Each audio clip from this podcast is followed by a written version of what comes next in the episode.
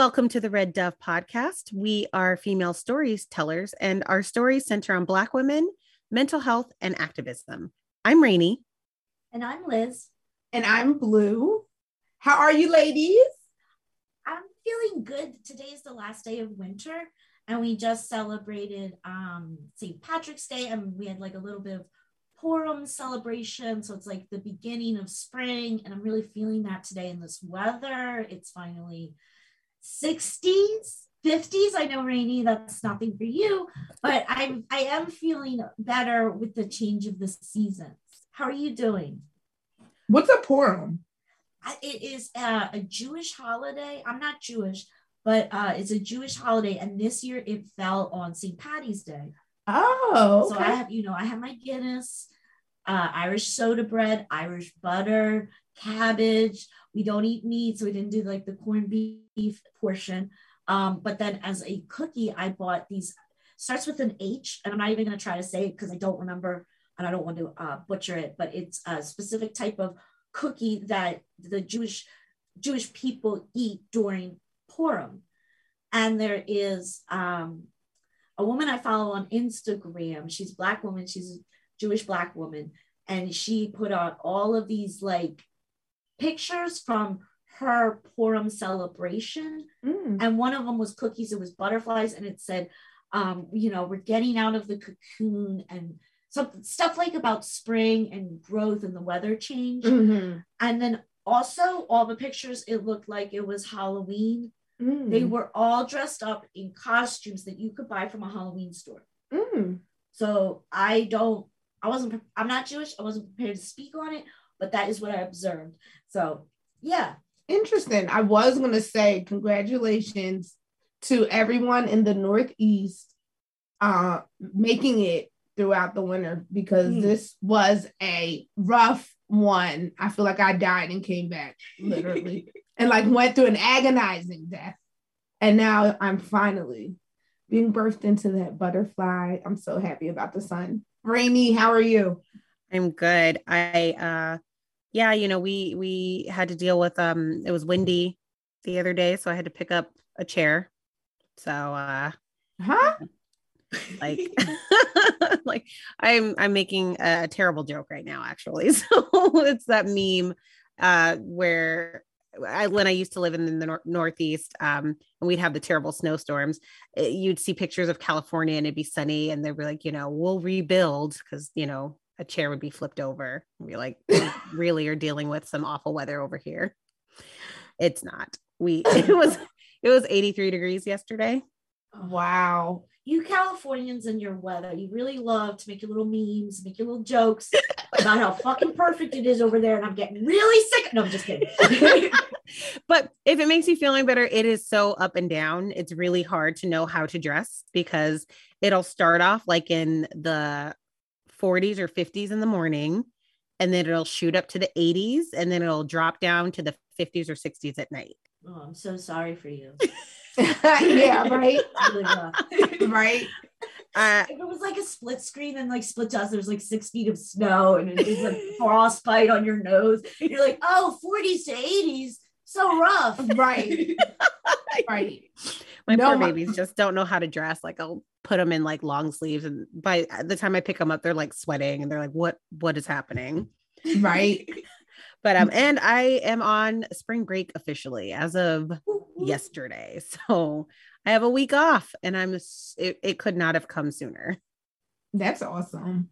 That is probably so needed. Yes, I yes. She looks at us with the serious silent nod and meant every bit of it before anything comes out with the help me look in her eyes teaching this year is no joke. Teaching middle schoolers this year, I had to take my students on a field trip, and I realized that these kids have not been on field trips in two years. Mm. And it shows. I took them to a museum, and I had eighth grade boys who immediately tried to jump on the mastodon display. I, I, just, I, they ran like they they ran through the and I'm like, what is? It was like herding feral cats. I was like, what are you doing?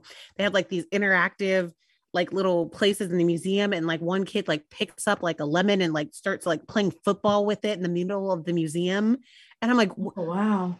what happened and i realized i haven't given them a lesson on how to behave in a museum the last time they've been on Right. muse- that the last time they've been on field trips they were like in the fifth grade Right. Apple picking and well, I don't know if you guys are doing stuff like that on the West Coast, but I'm trying to think. Ours would have been apple picking, pumpkin picking.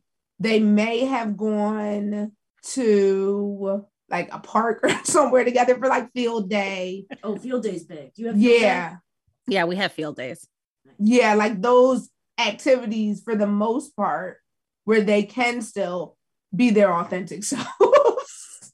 no like, yeah, that's wide nuts. open spaces. Exactly. I see. Yes. Yeah. Yes. no Yeah. mine mine mine are seventh and eighth and ninth graders and they lost their minds Right. lost they they walked into the museum like this is great and i'm like oh my god this is not great what Right. on earth and i'm like watching like these these women with like their little like first graders or preschoolers and they're just holding their parents hands and like nicely looking at the art exhibits i'm looking at you know this six foot tall ninth grader who is trying to poke a picture and trying to climb on stuff and i'm like what what is happening right now like Right. there's so much there's so much this pandemic has like taken from these kids that we really just have to start over again Right. That is funny.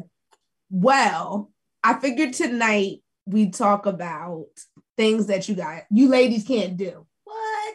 Yeah, we we're gonna talk about things women can't do. What are some things you can't do? Did you know this is a very pro limiting women podcast? We've been very Talk- clear about that. talk about feeling very triggered right now what what can't i do blue tell Right. me you tell me right? right. So I was looking up just, you know, in celebration of Women's History Month, what it was like over 100 years ago. Around that time, for Black and white women, women in um, different countries on different parts of the globe. okay. And I found some really cool things that women could not do. Um, cool as in they're hilarious. This is our kind of humor, which Right. is sick and twisted because this is how we get through life. Otherwise, Right. we would cry. Right. And I found some women that are demonstrating how well we can do them, which was really, really cool. So I was thinking we could have a convo about that. So the first one, and I can't even imagine this at all. It was probably a, a rough time. Women could not vote 100 years ago. We remember that the 19th Amendment to the Constitution granted American women, in quotations, the right to vote a right known as women's suffrage and was ratified on August 18th, 1920, ending almost a century of protest.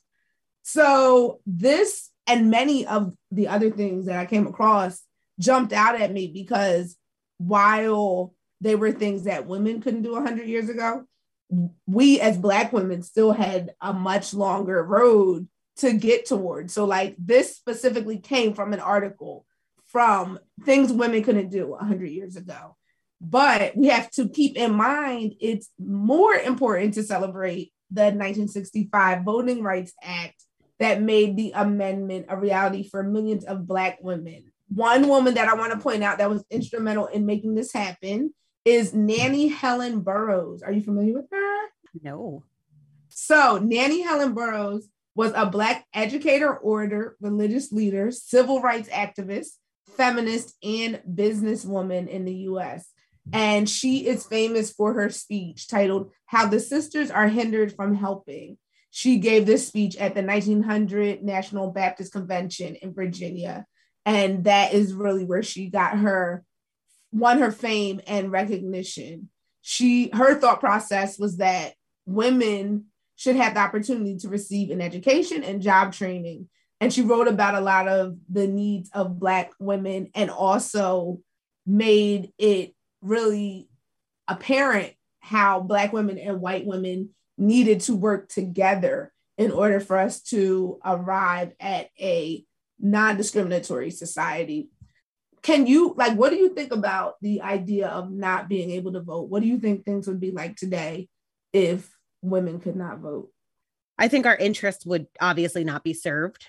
I think that a lot of things would be really difficult because I think you need different voices in the room to help other people become empathetic. All the progress that we've made on rights as women's, you know, being able to work in the workplace the way we do now, even though it's still not equal, being able to do that, being pregnant not being an automatic oh you can't work anymore or you know right. having children making it to where you have to account for people having children I, I think that had we not had the right to vote those things would still be by the wayside you know the work that we have looked at as traditionally feminine work would be underappreciated and underpaid even more so than it is now mm. I agree. I thought that this was definitely one of the headliners for things that women couldn't do 100 years ago because it encompasses essentially everything. By having the ability to vote, is what even allows us to really be able to vote on the next things, you know, that we have interest in or have rights to do that are not recognized. There's like so a lot of things, like little things that we take advantage of or we take for granted that we definitely, if we didn't have the right to vote, then guess what? We wouldn't probably have the right to ride on a train. That was a thing. Mm-hmm. We wouldn't mm-hmm. have the right to have a job if we were pregnant. That wasn't until the mid 70s, which is not that long ago. Because if you think about it, the right to vote for all women was 1965.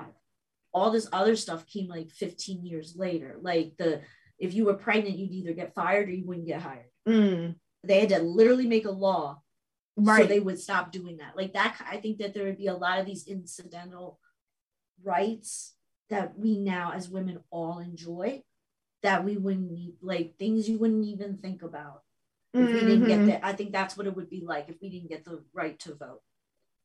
I remember one time when I was working in the mortgage industry, one of my male managers, this was like my first weekend I'm coming in. I'm already not extremely excited, right, to be there. Who is? Right. And he's like, You have any kids? And I'm like, No, you know, I'm thinking it's small talk. And he's like, Good. Just wait until I'm like, Hold up. Why are we addressing, discussing like when I should have children? And it wasn't really until later how I began to see that that is a thing because people look at your ability based upon whether you plan to be pregnant, whether you in the and then in the workplace, mm-hmm. and then you having children and what that looks like as or a, a, woman having children and what that looks like in the workplace. So I was like, wow, that was really really interesting. So even though it's outlawed, it's still going on today on the side. Yep. Because I've heard that from other women too, like in the workplace today or 10, 15 years ago would get similar uh, questions asked to them. And yeah. They, they all, some of them speculated that was why they didn't get a promotion. Mm. Was because that they had a child mm-hmm. or simply expressed the desire to have a child in mm. the near future. Wow.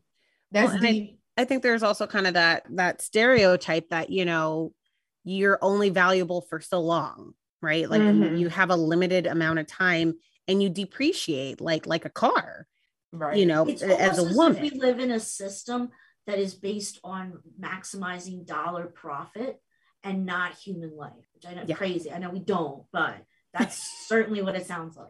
I would i would agree a 100% right? Like it's just how valuable can women and they and i think society would have felt that you know our contributions are not as valuable and they would have paid us as such you know and they would have been like yeah you are only you're only worthwhile while you are young and you can work and the minute you have children that that makes things difficult for us to work around so you are no longer valuable you know and and then they look at men as well it doesn't you don't physically go through any changes when having a child and you have a wife at home to take care of your child so you your your cost is going to appreciate right like we can mm. still use your work your body a woman you've got other obligations. You can't dedicate your whole life to us fully. So you aren't as worthwhile as a man. And I think that mm. that definitely would have been a prevalent theme had we not had the right to vote.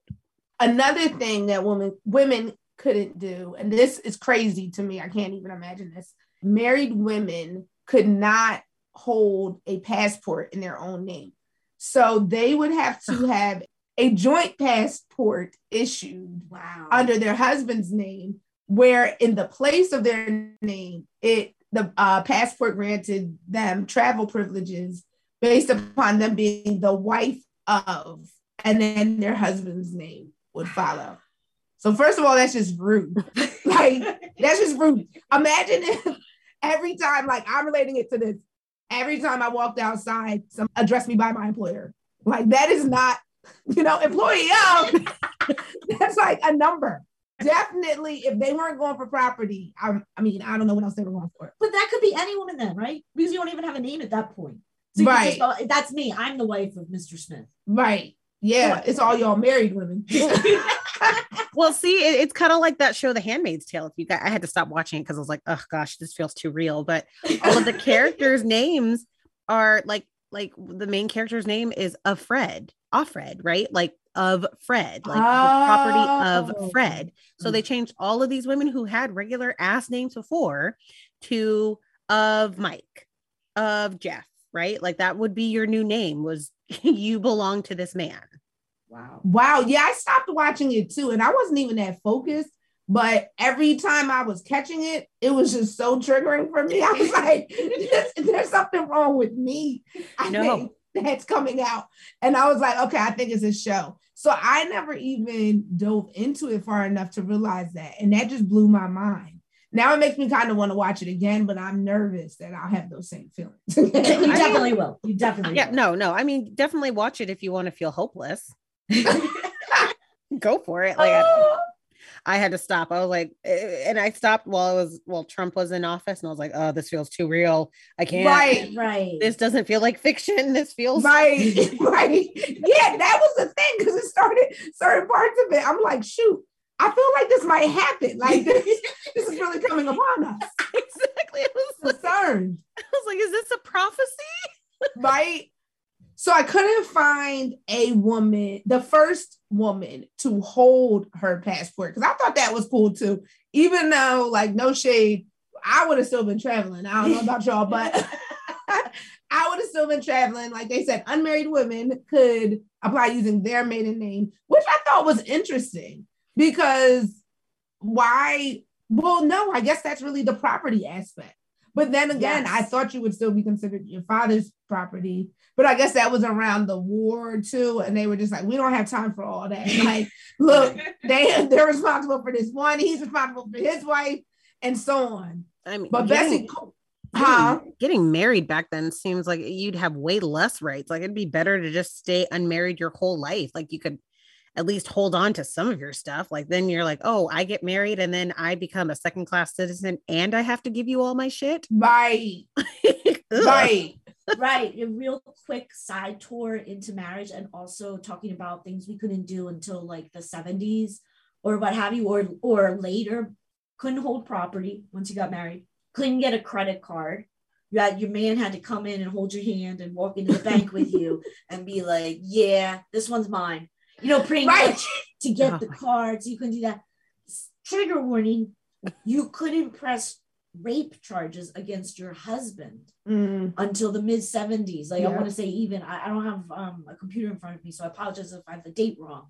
But it's it's like 30, 40 years ago. yep. So yeah, I guess you're already in a shit position on the the caste system we call America. And then you get married and it's like, give me all your stuff. Yep. you know, like Yeah. it gets worse. I- I will take everything. I will take all of your money. Your body belongs to me. Your name belongs Right. to me. Your autonomy belongs to me. But Right. you can have my children and also get paid less. Right. You're kind of like a pet that I can fuck. Right. Yeah. Ew. I mean, and then, but you know what? That makes sense because that's why so many of the free thinking women that we discuss on the podcast were not married.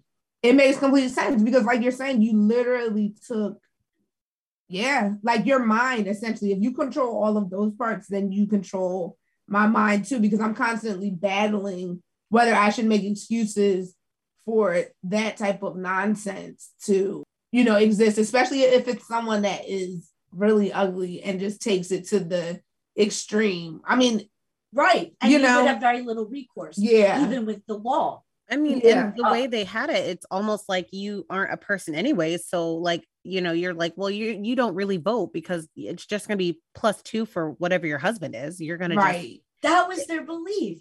Yeah Right. like you know you you can't think i mean but you know they they created a society where you don't have the opportunity to do anything for yourself anyways i mean Right. god i thought you know my marriage and being married was shit but good lord Like, uh, See? No, Right. right. at least i could get a credit card and get the hell out of dodge Jeez. Right. so Bessie Coleman, she did literally like what you were saying. She was like, you know what, F that. I'm not going to actually let me not put those words in Bessie Coleman's mouth. Bessie might have just been like, I don't like the way, or I prefer to fly planes. So that's what she chose to do. She was the first African American and Native American woman to receive her pilot's license. And this was in June of 1921. It was issued issued by the FAI.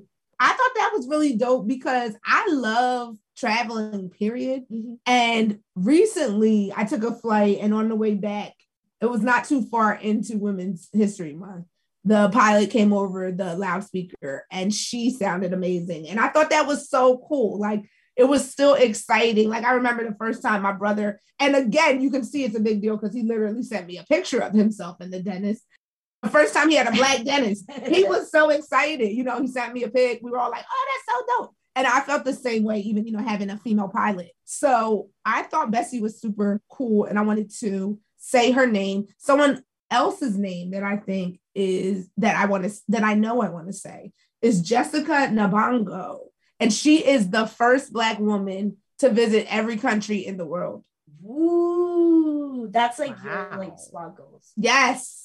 Yes. So cool. I would love to know how you can be that fearless in every single space. But you know what? Some people say it's not about like being scared. Like, yeah, you're going to be scared, but you just power through it. And I would imagine that she channeled a lot of that, like going to so many different countries with so many different cultures. And the one of the big things, like when I travel, I do do a lot of research on places that are safe for Black women to go. So powering through that Did her husband let her? so I can't say if she's married. I don't. Yeah. Because I'm like, I don't know. No, just making a joke. Yeah, because that's because now we know how what a challenge it was for her to get the passport. Oh no, this is recent. Oh, I'm sorry. This is recent. No, but that's so funny because you we would think it would have been from a long time ago, and this actually she hit this accomplishment in 2019. So that gives credit too, just to like what we were talking about earlier with how um, some things that were happening for women in quotation marks were only happening for white women. And Rainey still has her mouth open. Yep, that was in 2019.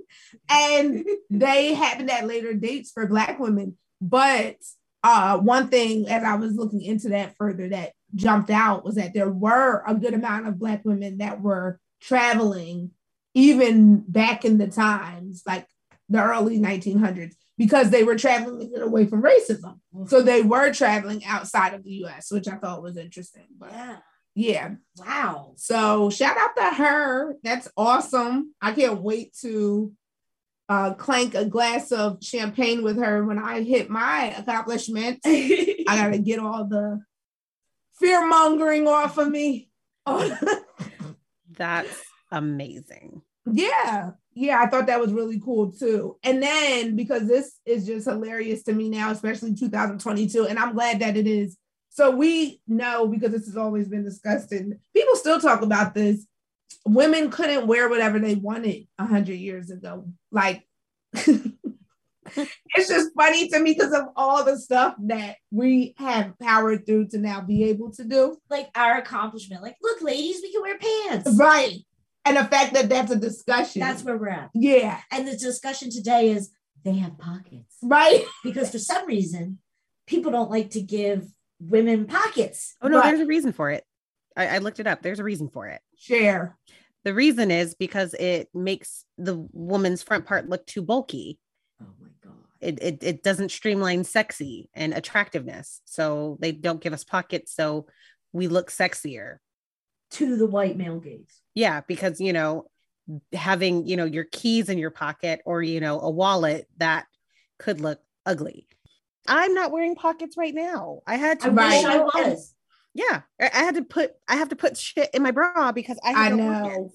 and I hate I it. know. I will buy something and I'm like, I don't even like it that much. But the minute I'm like, oh, it has, and not those fake pockets, Right. actual Which pockets. just don't even do. Don't even give me that because it's such a letdown. Right. So yeah, no, that was basically on how attractive can it make us. Pockets are not attractive, so they don't give us pockets because we might hold shit. Right. Wow. Just perhaps. Yeah, we might have something to hold. So similar to that thought process, before the 1920s, fashion in the, in Western Europe was still somewhat rigid and impractical. We all have seen it. The craziness, the heavy undergarments, the multiple layers of fabric on the dresses. Barely, I know for a fact I wouldn't have made it because I trip on a regular day. I remember now that's one of my things that I have become fearless at. I don't even care anymore. I don't get embarrassed. Like it doesn't matter to me at all. I don't need anybody to help me up. So if I had all that fabric trying to do all the stuff that I do, I'm the first one at the cookout, ready to play football with the kids. Yeah, I would have been in a bad situation. So yeah, styles were really restrictive and people were dressing in a more formal manner and there wasn't a lot of room to express yourself.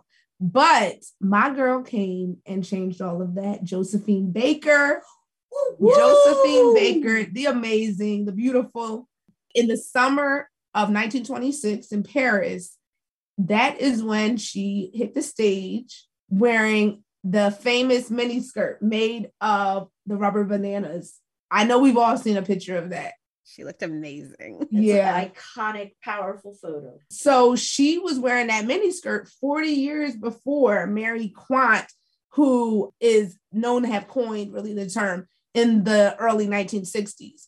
But definitely wanted to recognize Josephine Baker because she's definitely a fashion icon. Let people know that she was going to wear what she wanted to wear and be herself. And I think that for me, even though I really like to dress casually, that's my favorite. Like now I'm into this because Rihanna's killing it, which is one of the women that we're definitely gonna recognize that wears whatever she wants. Mm-hmm. Rihanna and Fenty, Savage Fenty, they just help me be like cozy sexy. Yes. I love it. I love it. We wear a lot of Fenty. Yeah. I really, I think Lizzo really did that too. Yes. I love that Lizzo's like, I really could care less what Mhm. you think I should wear on my body because I feel sexy. And I really like that. She does not fit that, you know, your Eurocentric ideal of beauty, but she is Mm-hmm. killing it. And she's like, I'll wear a bikini.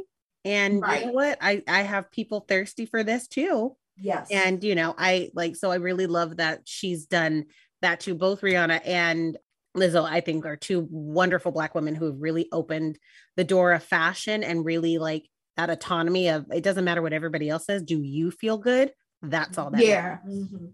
And Josephine Baker was also, she's also iconic. She would wear like, I think I would call it like kind of like a mermaid style dress. So it's very, very, very form fitting all the way to the end. It kind of poofs out. And the other thing I like about Ms. Baker, she wore design or fashion made by a black fashion woman designer. So even like, yes, this is not a new thing, the black, black owned by black movement, you know, and I just I like how as Josephine's notoriety and visibility rose, that she continued to support other women trying to, to rise up in the system. Some others to mention that would be in that category. And I think they're using their voices more to discuss it. Are well, Erykah Badu has always used her voice to give us oh. lessons. Oh my God. If you are not following Erykah Badu on Instagram, you are missing out. That's a great example. The fashion and everything. Yeah.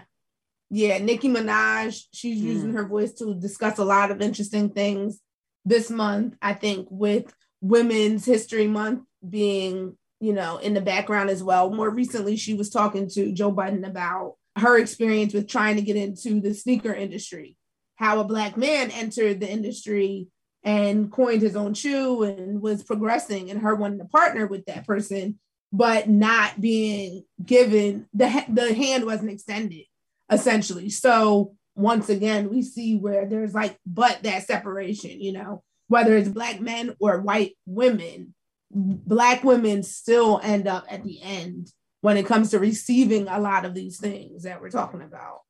Uh, Lauryn Hill, Solange definitely, and she always looks amazing, but she's always wearing something that you're like, shoot, I never even thought to put my fro with the big old boots and the like. She just looks great, and she literally wears whatever she wants.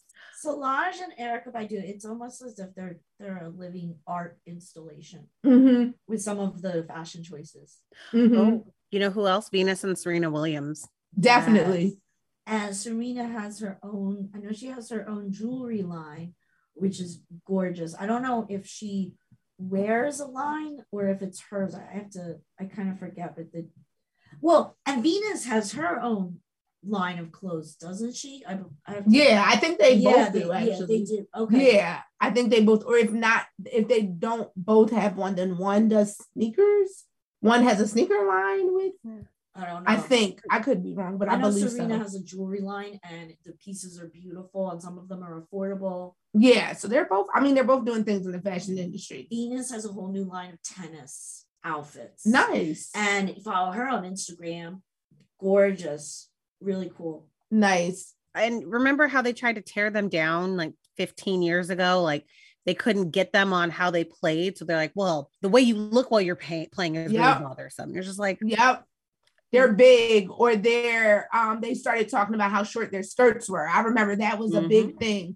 At one point, they kept trying to put stuff like that about them in the media, and it's like, first of all, y'all said we had to wear skirts to play. We probably wouldn't even have been out here playing in these skirts, which is another reason why. While these things seem like they're just silly little things, they're important to us because it's our bodies, which is funny coming out that you have to tell people that. But anyway, Chaka Khan, she's always wearing whatever mm-hmm. she wants and looking great. And I mean, to me too, I think this was important for me to note because the idea of women not being able to wear what they wanted 100 years ago, because I think that's the mind game that so many of us are constantly playing of like what they think or what they're going to say or what they're going to do about what I'm doing, you know. And when you see people that really walk in their spirit, enjoying themselves, loving themselves, and loving other people,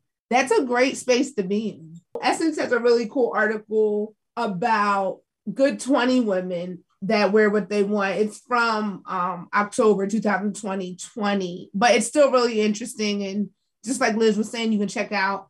So, another one women could not use their law degrees to the fullest.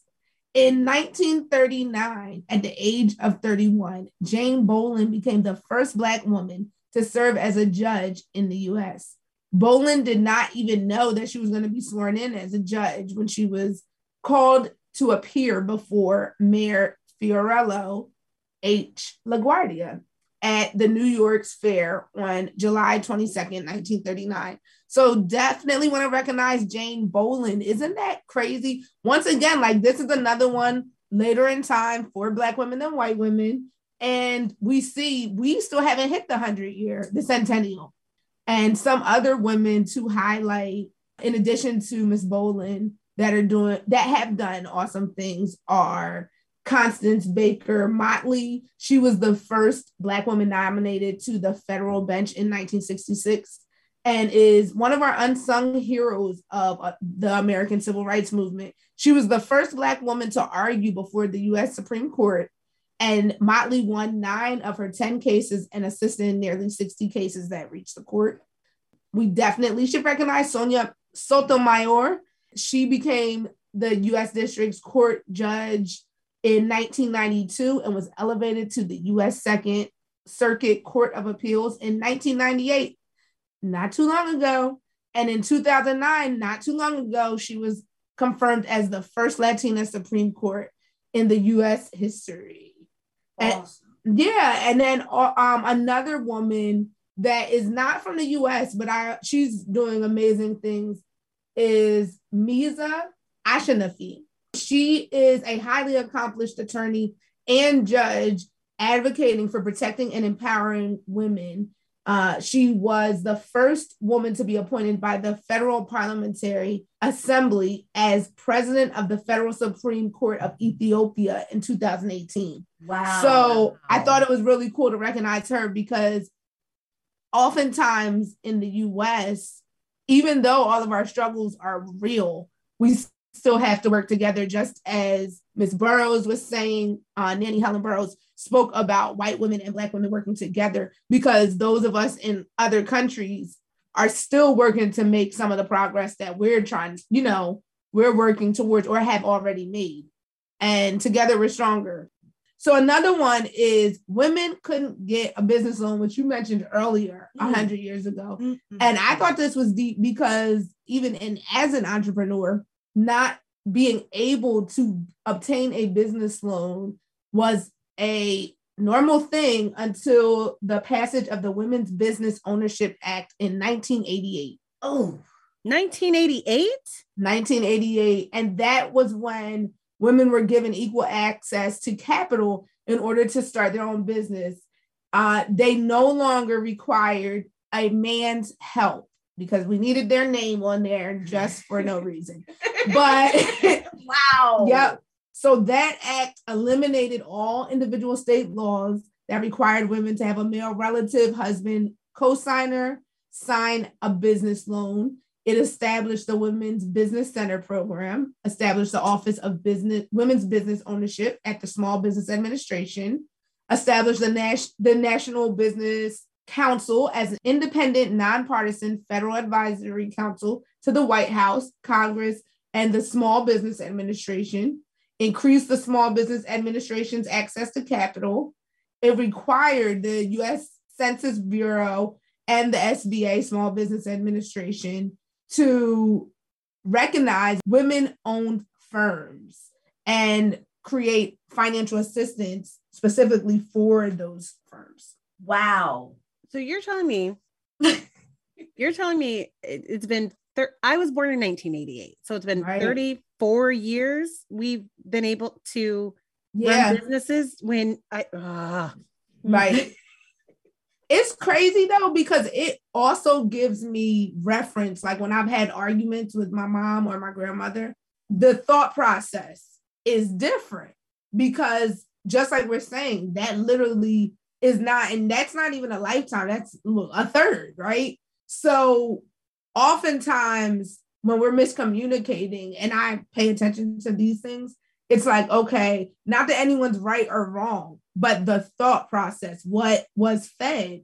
Well, my grandmother's shared it many times, but she talked about how enraged she was when my grandfather came home to celebrate that he had put the money that in her account in a different account and it you know was increasing in um the interest. So he was super excited because it was a great business move. And my grandmother was livid you know and she's like she still tells the story so proud. I went down there to that bank and i told them don't you ever. And in my head when i was in my teens i'm like what is she talking about? And then when i began to understand these things such as having a bank account be having access to your money to do the things that you would like, being able to get loans, being able to get credit cards. Those are not things like you were born in that year and it was a thing, right? But we assume that they just were always present.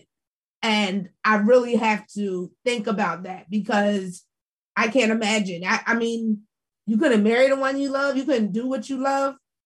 You we were just suffering and it makes me think about this the nosy body that was like, even in your mail, I'll be there. I'm gonna. what was his name?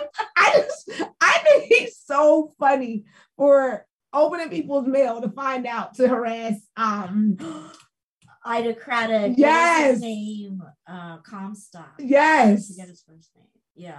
I always think that's hilarious that you know, it's it wasn't funny to them at all because I know she was like, "Damn, you got me wearing all these clothes. I can't, I can't work. I can't think on my own. You're mad I'm not married. I can't love who I want to love." Well, that You was know? one thing too about things women couldn't do. They they couldn't receive mail or they couldn't read it. Right. Yeah, it's it's a good primer for everybody might, that might not be like their consciousness might not be that raised. When we, we celebrate Women's History Month, it isn't some far off, long in the past Right. accomplishment that you know the struggle is still going on today, and some basic ass rights were just received in the 70s or 80s. Right. And when it comes to the money, your access as a, as a woman to the money was just given to us eh, damn near almost 1990, like 1988, you know? Right. Right. Again, 34 years ago. Right. Like, right. my- I'm I'm still a little flabbergasted on that one. This podcast will do that to you. Yeah, I, even us as the hosts. right right it's so true that's why i love the ida craddock story because i'm just like so you mean my man how did you get permission to go in the post office and start opening people's na- He did not get permission. He just started doing it and no one told him no. Right right right right right right? Yeah. i'm sorry he was a white male so anyways my bad Could you imagine? Oh. You know, when I think of like when you read like those surveys, like, oh, or those hypotheticals, like, you know, when if you could go back in time, and I'm always like, no, Right. I right don't even finish that sentence. No, where would I go? Not Right. even 1980. I wouldn't even go back to the year I was born. Apparently, right? Yeah. Just, all of it sucks, right? It sucks right if you were a woman. It sucks if you were a black, and if you were a black woman, just I don't want to go anywhere before 2020. Like, right right look i'm like maybe that one year before covid but no my skin was real dry because covid was coming it was already there so i was washing my hands a lot my skin was super dry that year i'll pass that year was a bust. Dry skin. so and to round it off you know the things that women can't do but are definitely doing today i figured we would talk about this one which i thought this probably was one of the most important ones to society. I'm sure that this helped a lot of people because this is very very important that women could not shop without an escort.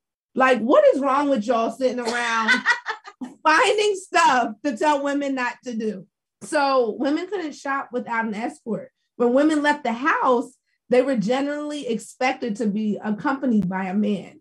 And this started to change in the 1800s when they invented the department store because they felt that that was a safe place. It was big. oh my God. it was a big place that they could comfortably gather and socialize.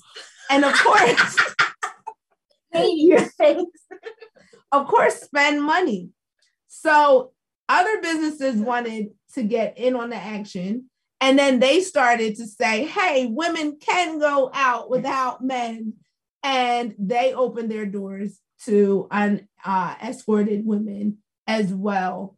It was only the upper income households where a lot of women had these freedoms. So it still took until the 1920s for others for stores to let other people Wow. yeah in. Wait, wait, wait, wait, wait, Yep. wait a minute. Yep. Wait a minute.